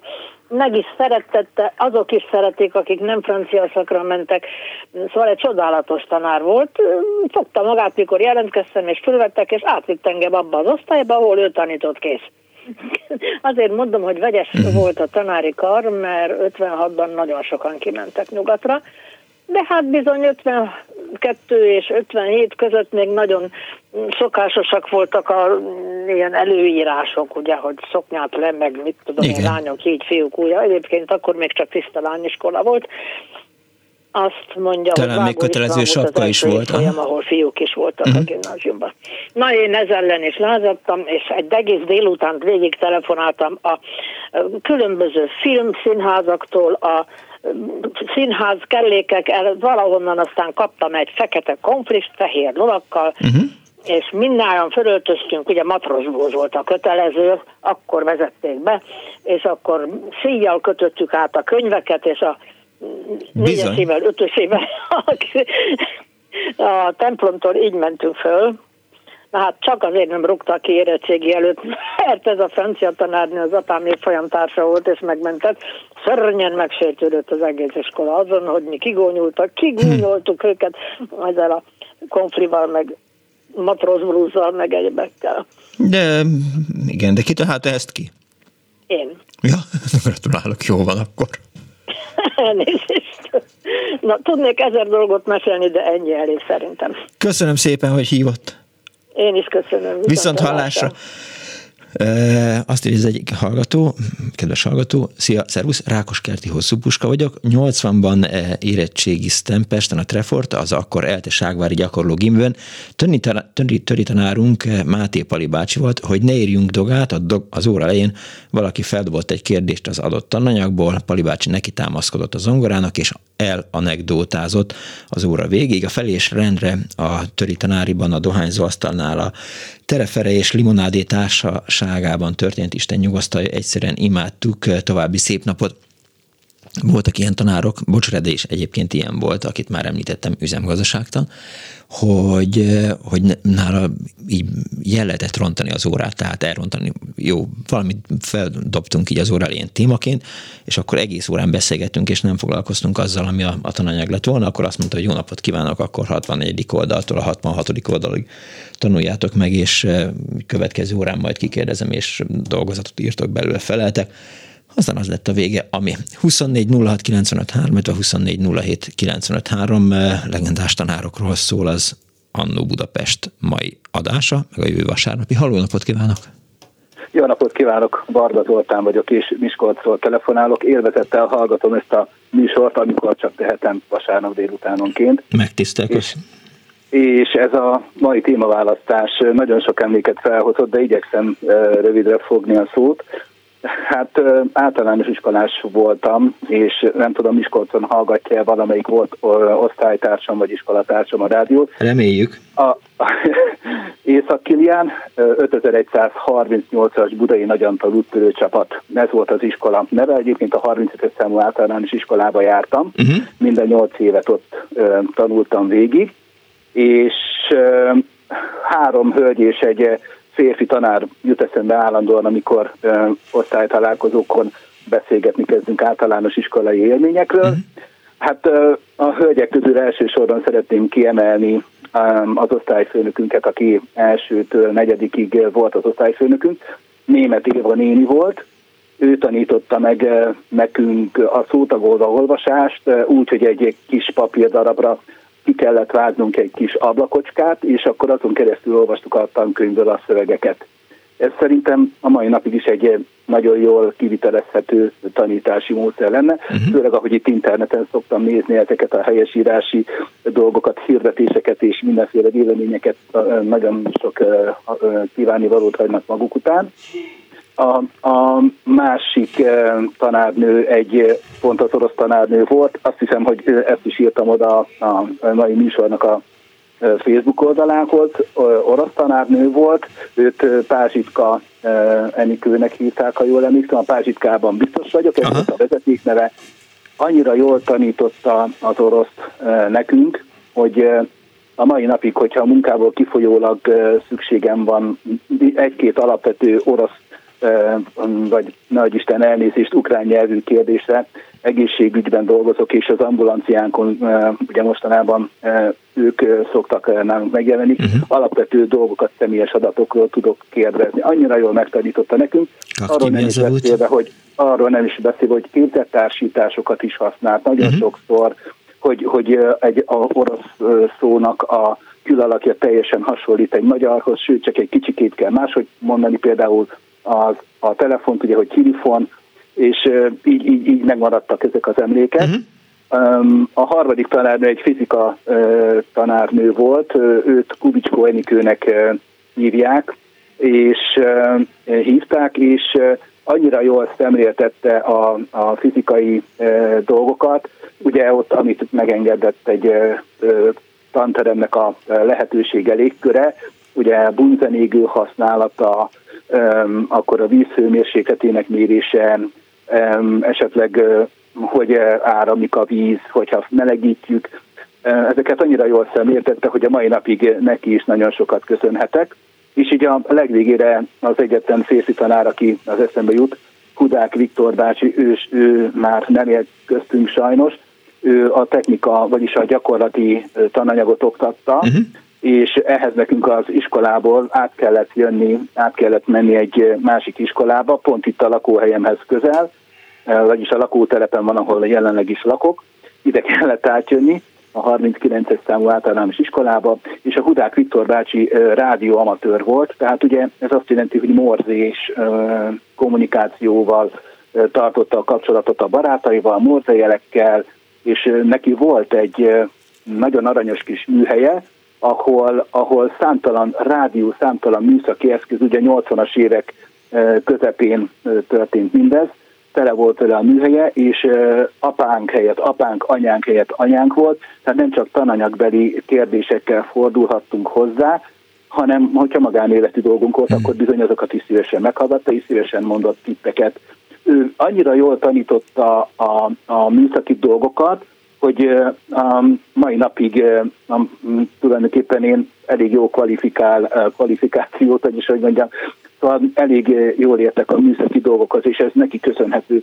Az óráim kellett fűrészelni, kellett lakkozni, kellett kis tutajt csinálni, ami fennmarad a vízfelszínén, és egyszerűen elektromos dolgokat is kellett, amik nem 220 voltosak, hanem csak ilyen bébi elem méretűek, meg 9 voltos elemmel működtek, és aki ezeket megcsinálta, az a következő órára, ha bevitte, akkor egy ötöst kapott belőle. Egyszer kellett téglát is például csinálni, elmondta, hogy hogy kell megcsinálni, és aki bevitte a következő órára, szintén egy ötös osztályzatot kapok. Hát nagyon szépen köszönöm nem, nem, nem, nem, nem, nem, nem, nem, nem, ez nem úszod meg ennyivel, hogy, nem. Mert, nem, mert hogy egy, egy, egy speciális dolgot említettél, tehát, hogy anyánk helyett apánk volt, apánk helyett apánk volt, hogy igen, ezek a tanárok valóban, de hogy ők ezt tudták-e, csak ahogy hallgatlak téged jutott eszembe, hogy, hogy amikor e, osztálytalálkozó van, mit tudom én, öt évenként vagy tíz évenként, akkor gyakran szembesülök azzal, hogy azok a tanárok, akikért eh, halálosan rajongtunk, azok nem jönnek el. Tehát, hogy eh, számukra nem fontos az, hogy, hogy azzal az osztályjal, vagy azokkal a diákokkal, vagy azokkal a tanárokkal biztos, hogy emlékeznek ránk, csak hát nyilván a, a, az ő érzelmi, hogy is mondjam, felőttük is véges, tehát nem, nem rajonghatnak egy diákért, meg nem szeretetnek különösebben egy diákot, ott, oda járt négy évig, oké, rendben, megtanulta, nem tanulta, aztán elfelejtem, és kész vége, hogy ez nekem mindig ilyen csalódás, de persze, ha nagyon igyekszem, akkor találok rá magyarázatot, hogy, hogy miért nem jönnek el, csak nem értem. Hát mi, hát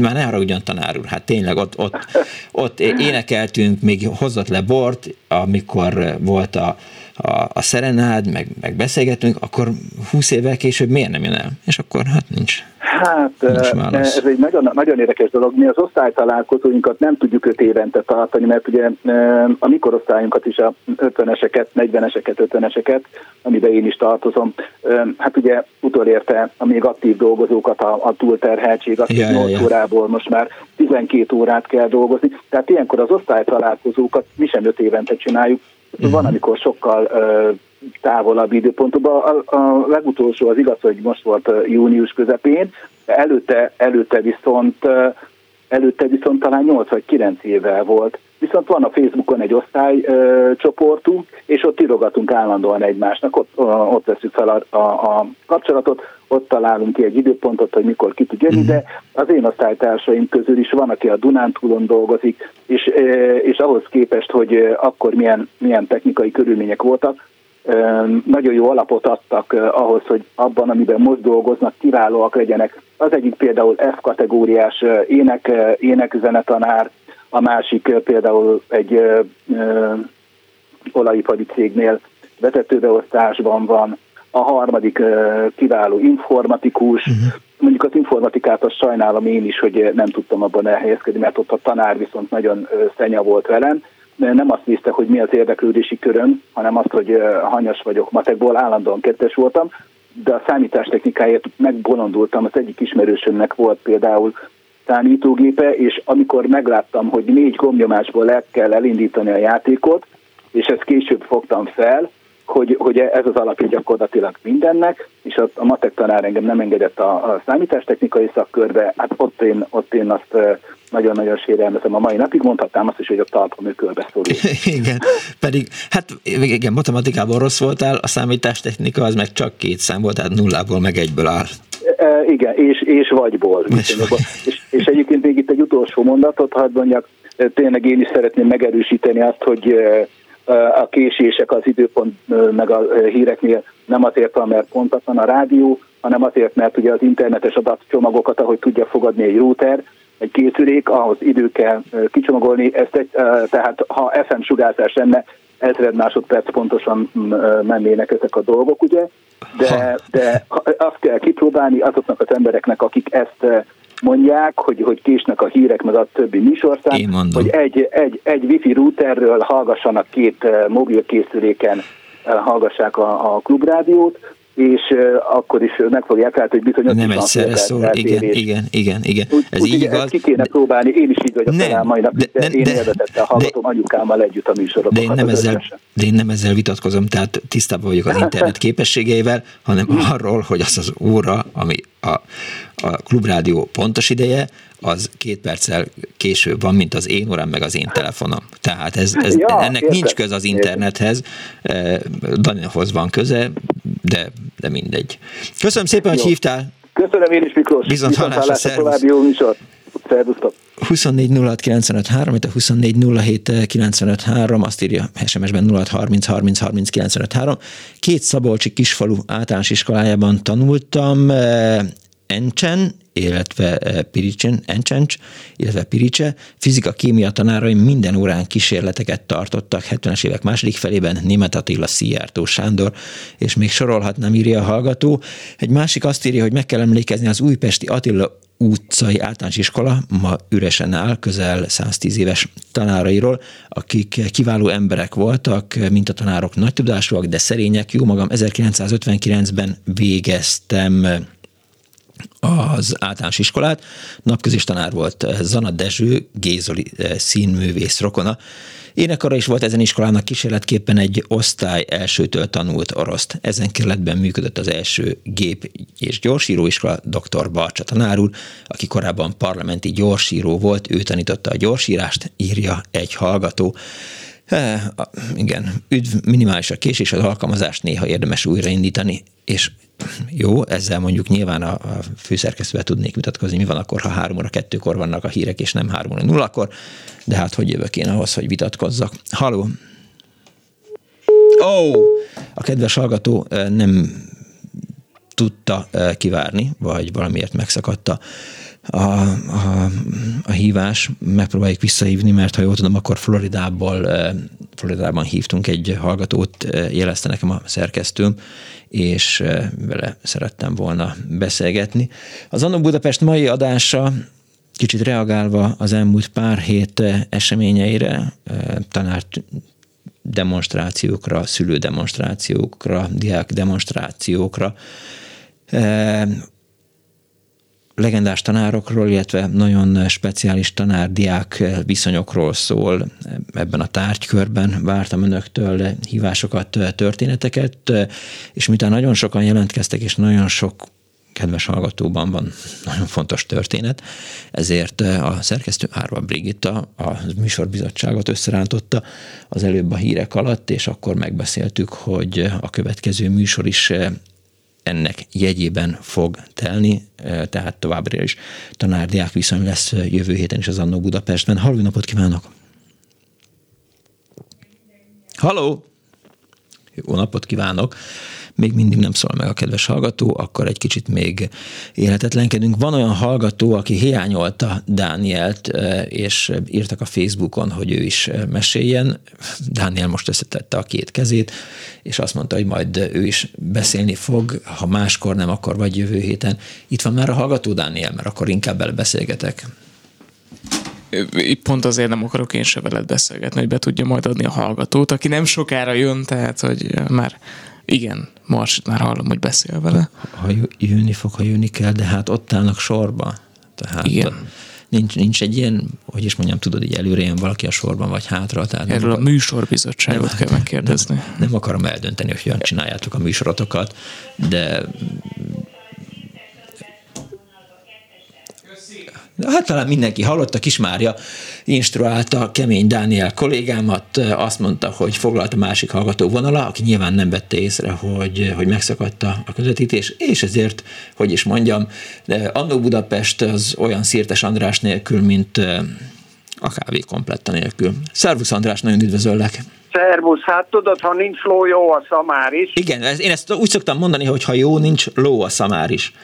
Ah, ez még szebb, igen, gratulálok. Köszönöm hát, szóval szépen. én az Apácai Csere János gyakorló iskolába jártam 5-től 8 az általánosba, és volt két tanár, akikhez nagyon komoly érzelmi viszony fűzött, nagyon megszerettem őket. Az egyik a Fajcsek Magda, magyar tanárnő volt, aki akkoriban írta a magyar nyelvtankönyveket. Hmm.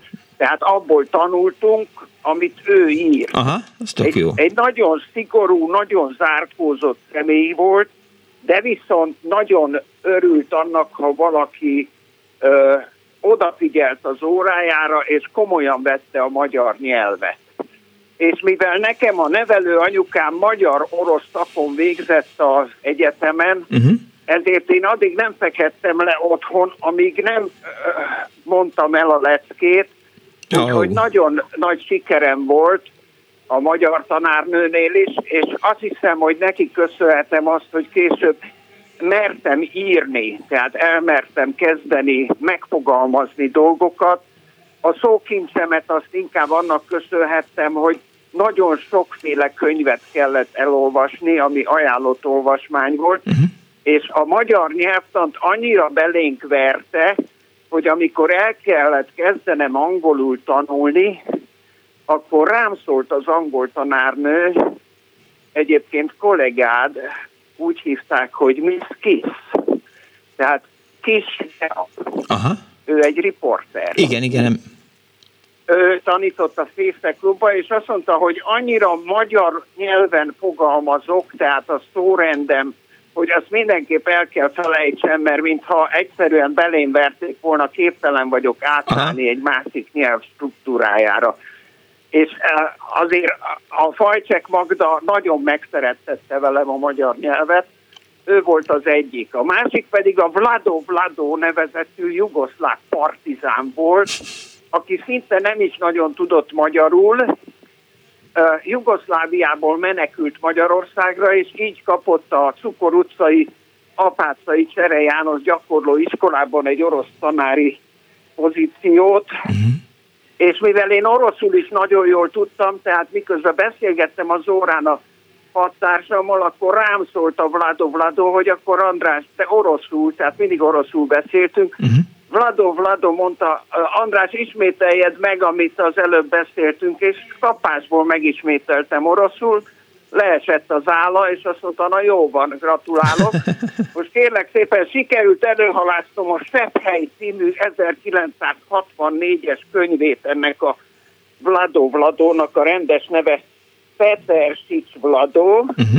ahol leírja az ő partizán élményeit és azért szebb hely a címe a könyvének, mert amikor a németek elkezd fogságba esett, amikor elkezdték őt kínozni, akkor az erőfeszítéstől az a hely a homlokán mindig elkezdett vérezni. Mm. Tehát egész horrorisztikus volt ez a történet. Én nagyon megszerettem a Vlado Vladot, és akkor 1964-ben adták ki ezt. El is szaladtam, megszereztem ezt a könyvet, és szinte faltam, annyira tetszett hogy egy igazi partizán hős tanít minket. Egyébként nagyon jó képű fickó volt, a 190 centi magas, és a nagy szünetben mindig körül zsizsegték a nőt. Na, na, figyelj, de hogy... Várjál, várjál, András. iskolai élményem volt. Aztán a középiskolában csak egyet tudnék mondani a Ravasz professzor urat, aki történelem tudós volt, de mivel 56-ban csinált valami balhét, ezért kihelyezték a külvárosba a kispesti NÜM 3-as elektroműszerész szakközépiskolába, és ott volt kénytelen tanítani. Hát sok ilyen volt, akik 56-ban mhm. részt vettek valami forradalmi tanácsba, és nagyon komoly agyak voltak, azokat, ha nem is munkanélkülivé tették, de kicsapták őket a külvárosokba, vagy vidékre, iskolákba. Igen. De ő meg annyira megszeretette velem a történelmet, hogy bemagoltam az összes évszámot, és szinte fejből fújtam az egészet. De annyit Még a... egy iskolát említenék, ha van idő. Nem, nem is az én időmmel van a probléma, hanem már egy két percet próbálom belőle kihúzni azt, hogy, hogy Vlado, Vlado, tehát mi lehetett az a baj a jugoszláv rendszerrel, ami miatt egy partizánnak Magyarországra kellett menekülnie? Ja, hát ezt nem tudtad, 1948-ban láncos kutyának nevezték Jugoszláviát. Igen, azt tudom, persze. Ezért a magyaroknak is össze kellett veszni a Igen. Titoval. De akkor minek jön ide Vladó? Tehát ismerem a magyar-jugoszláv viszonyt, csak azt nem értem, hogy egy ex-partizán miért Magyarországra jön. A legközelebbi határ, amit át tudott lépni, és itt mivel kapott egy tanári állást, úgy érezte, hogy itt ki tudja húzni a dolgot. Aha. Én elég sok ilyennel találkoztam. A televízióban is volt egy jugoszláv uh-huh. partizán, aki meg kidobta a Filművész Szövetség jugoszláv elnökét az ablakon, mert valamivel összevesztek, és akkor ide menekült. Ja, ja, jó, jó, jó eltereltem a témát, jó, oké, jó, mindegy. Oké, visszatérve még egy, egy rövid történetbe belekezdhetsz, de aztán nem. Jó, egy nagyon rövidet a filművészeti főiskoláról volt egy Nemes Károly nevű filmtörténész tanárunk, aki sok könyvet is írt, például az Avantgárd filmművészet története. Az és rövid. annyira jóba lettünk, hogy azt mondta, András, neked nem kell járni az óráimra, mert mindent tudsz, viszont szeretném, ha a Ziga Vertov és Eisenstein kapcsolatáról tartanál egy előadást. Hm. Ezt meg is tartottam, ő is végigülte, utána gratulált, és odaadta a személyes telefonszámát, és azt mondta, bármikor elmentek kocsmázni a haverokkal, nyugodtan hívjatok föl. Úgyhogy este 11-kor föléptük félig részege, hogy itt vagyunk a nem tudom milyen kocsmában. Kipattant az ágyból, oda jött együtt fiátunk hajnalig, mondta, de holnap egy szót se senkinek erről. Na ne. Ilyen fickó volt. Na, Jó, a Ziga Vertovat, meg Eisenstein-t majd meghallgatom legközelebb. Szervusz! Köszi szépen, szevasz! Halló, jó napot kívánok! Halló! Halló, halló! Jó napot kívánok! Én, én vagyok a vonalban? Igen, ön tetszik lenni. Na, Kis Sándor vagyok Floridából. Üdvözlöm. Elég régóta élek már kint. Én egy nagyon aranyos történetet tudok elmesélni a szakközépiskolás korszakomból, úgymond. Uh-huh. Én 71-be kezdtem a kereskedelmi szakközépiskolát, a Lengyel Gyulát a 18. kerületben Pestlőrincen vagy Kispesten, uh-huh. Pestlőrincen inkább. És volt egy matematika tanárunk, akinek részben köszönhetem is a feleségemet is, mert ott ismerkedtünk meg az iskolába. Nagyon röviden, 70 71-ben elkezdtem a szakközépiskolát, két évet jártam, aztán jött a katonai behívó, bevonultam két évre a határőrséghez, utána leszereltem, és folytattam a harmadikat a szakközépiskolába. Uh-huh. És ott ismerkedtem meg a jövendőbeli feleségemmel, aki emelt szintű oktatásból ugye különbözőti vizsgával jöhetett rögtön harmadikba, a szakközépiskolába, és így együtt érettségiztünk le. Tehát ez egy külön történet, hogy milyen romantikus volt a mi történetünk. A lényeg az, hogy már negyediket úgy kezdtük el, mint férfeleség, hmm. és volt egy matematika tanárunk, úgy hívták, hogy Havasi Ferenc egy minden tekintetben egy zseniális ember volt. Matematikusról nem igen hallottam ilyen történetet. Ugye itt az előttem beszólók általában humántárgyak tanítását végző tanárokról beszéltek, de ez egy matematika tanár volt, és hát soha, én ugye a szakmámból kifolyólag kereskedőnek tanultam, meg abba is dolgoztam a legtöbb évet ebbe a szakmába, számolnom tudni kellett, de a matematika az távol állt tőlem. A szakmai számítások, ami a szakmához kapcsolódott, az ment, meg szerettem is, de a matematika soha nem volt az erős oldalam. És ugye esti válton jártunk a szakközépiskolába, akkor még ha délelőtt dolgoztunk, akkor délután volt szakközépiskola, ha délután dolgoztunk, akkor délelőtt volt szakközépiskola. Egy héten három nap, hétfő, szerda, pénteken. És hát ugye voltak szintvizsgák, mivel esti, esti váltó voltunk, voltak szintvizsgák, fél évente, és az egyik ilyen szintvizsgán, matematikából ugye kihúztam a másodfokú egyenletet, amihez meg kell, hogy mondjam, a mai napig is gőzöm sincsen, de ha száz évig tanulnám, akkor se tudnám megtanulni. Lehet, hogy ez akarati tényezőkön is múlik, de nem, szóval nem, nem tudtam hozzászólni a kérdéshez. És ez a matematika tanár megkérdezte, hogy mit dolgozik maga Sándor? És akkor mondtam neki, hogy hát én boltvezető helyettes vagyok jelenleg. Na jó, azt mondja, hát magának az életbe, életbe soha nem lett szüksége a másodfokú egyenletre, azt mondja, de azt mondja, azért számolni tudni kell. Hát mondom, az, az megy is, a fejszámolás is nagyon jól ment. Na azt mondja, akkor magának nem tízig kell tudni a szorzótáblát fejből, hanem százig. Egy kicsit úgy meghűlt bennem a vér, és akkor, akkor kérdezte, hogy a, azt mondja, akkor mondja meg úgy kapásból mennyi 25-ször 25. Hát én kapásból rávágtam, hogy 625. Úgyhogy nem volt vele probléma. Jól van, azt mondja, magának megadom a kettest, azt mondja, mert maga a szakmába lehet, hogy zseni lesz, uh-huh.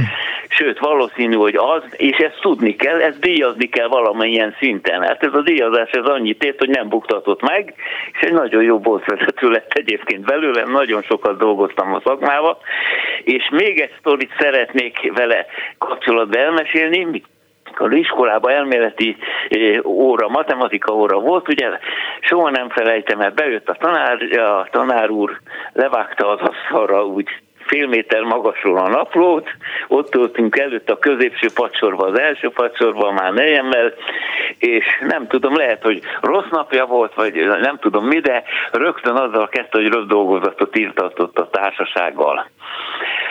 Hát én meg a feleségem, mi mindig azt hallottuk, hogy az egyenes út a legrövidebb. Ráírtuk a nevünket, osztály, meg az osztály megnevezést, és egy nagy nullát áthúztuk. Feleségem egyébként a legjobb tanuló volt, ő tudta volna, de szolidaritásból ő se írta meg, Aha. meg én se. Beadtuk a dolgozatot. Következő órán a tanár úr hozta a dolgozatokat, nem nézett ő semmit. E, és e, hát előtte már azért írtunk egy pár dolgozatot, és fölmérte, hogy körülbelül mit tud az osztály.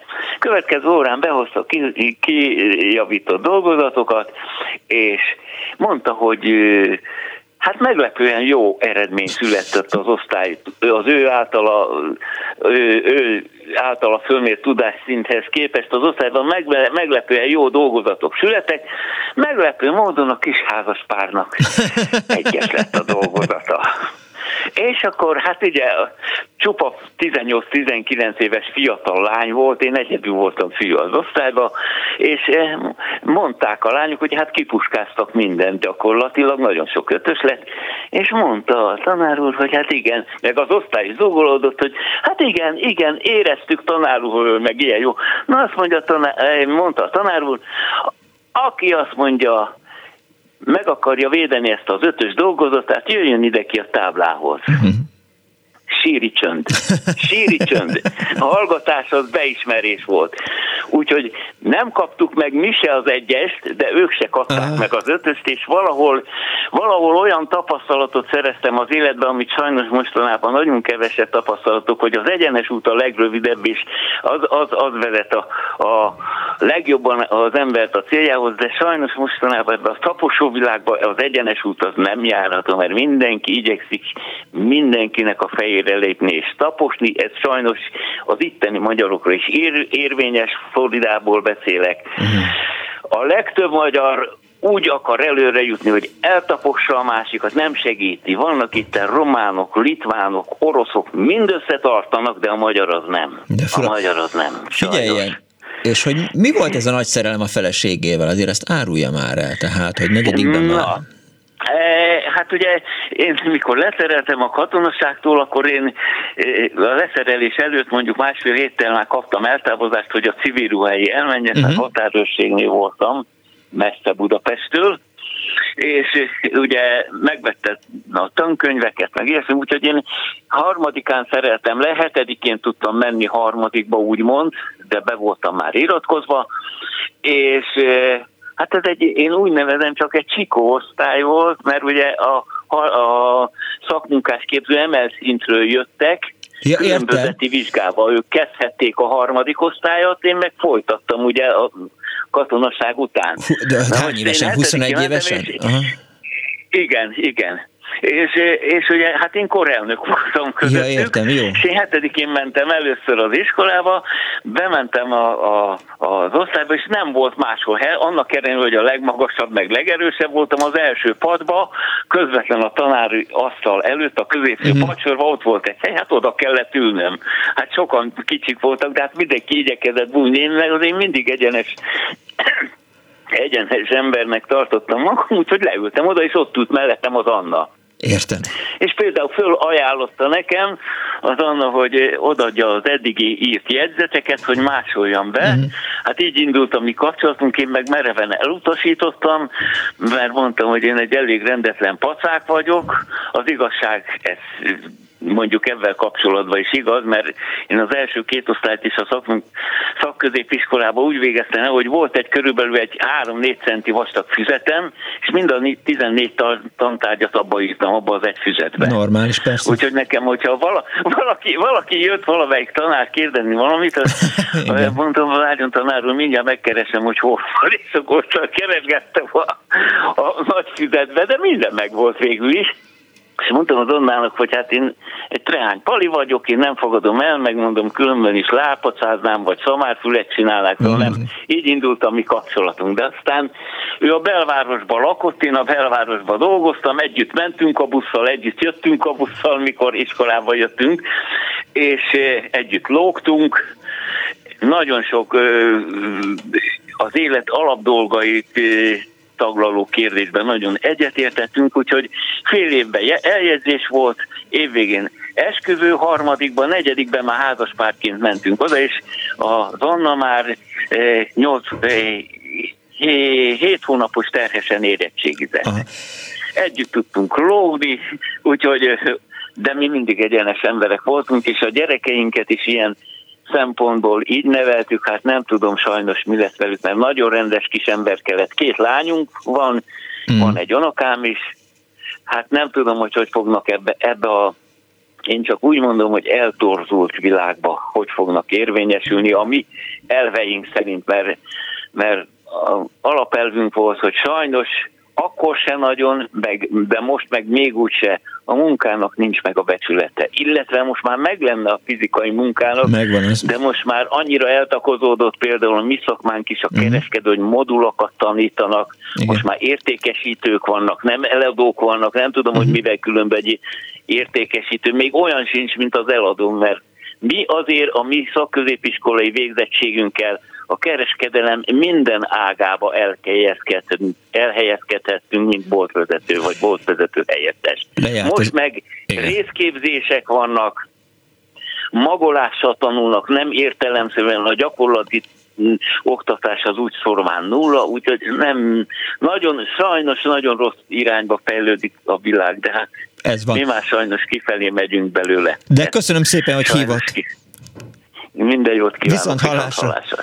Viszont hallásra Florida, egy kicsit elkanyarodtunk a tanár-diák viszonyból, a diák-diák viszony lett, de nem baj, mert jövő héten is van Annó Budapest, és azok a kedves hallgatók, akik eh, kimaradtak, majd jövő héten folytatják, tanár-diák viszonyról fog szólni, jövő héten is legendás tanárokról az Annó Budapest, úgyhogy ha tetszett a mai műsor, akkor ne az ismétlést hallgassák meg, hanem jövő héten a következő műsort. Most egy kicsit úgy csinálok, eh, hogy ugye később vettük át a műsort, most egy kicsit így, hogy is mondjam, kihasználva az időnket. A mai műsor szerkesztője Árva Brigitta volt, létrehozásában segítségemre volt Kismária a telefonnál, Kemény Dániel a pultnál, Pálinkás Huana a videópultnál, és Kardos József az archívumnál. Még egyszer köszönöm megtisztelő figyelmüket, remélem jól érezték magukat, egy hét múlva találkozunk, el ne felejtsem. Give peace a chance, Putyin rohagy meg, véhallás. rádiót,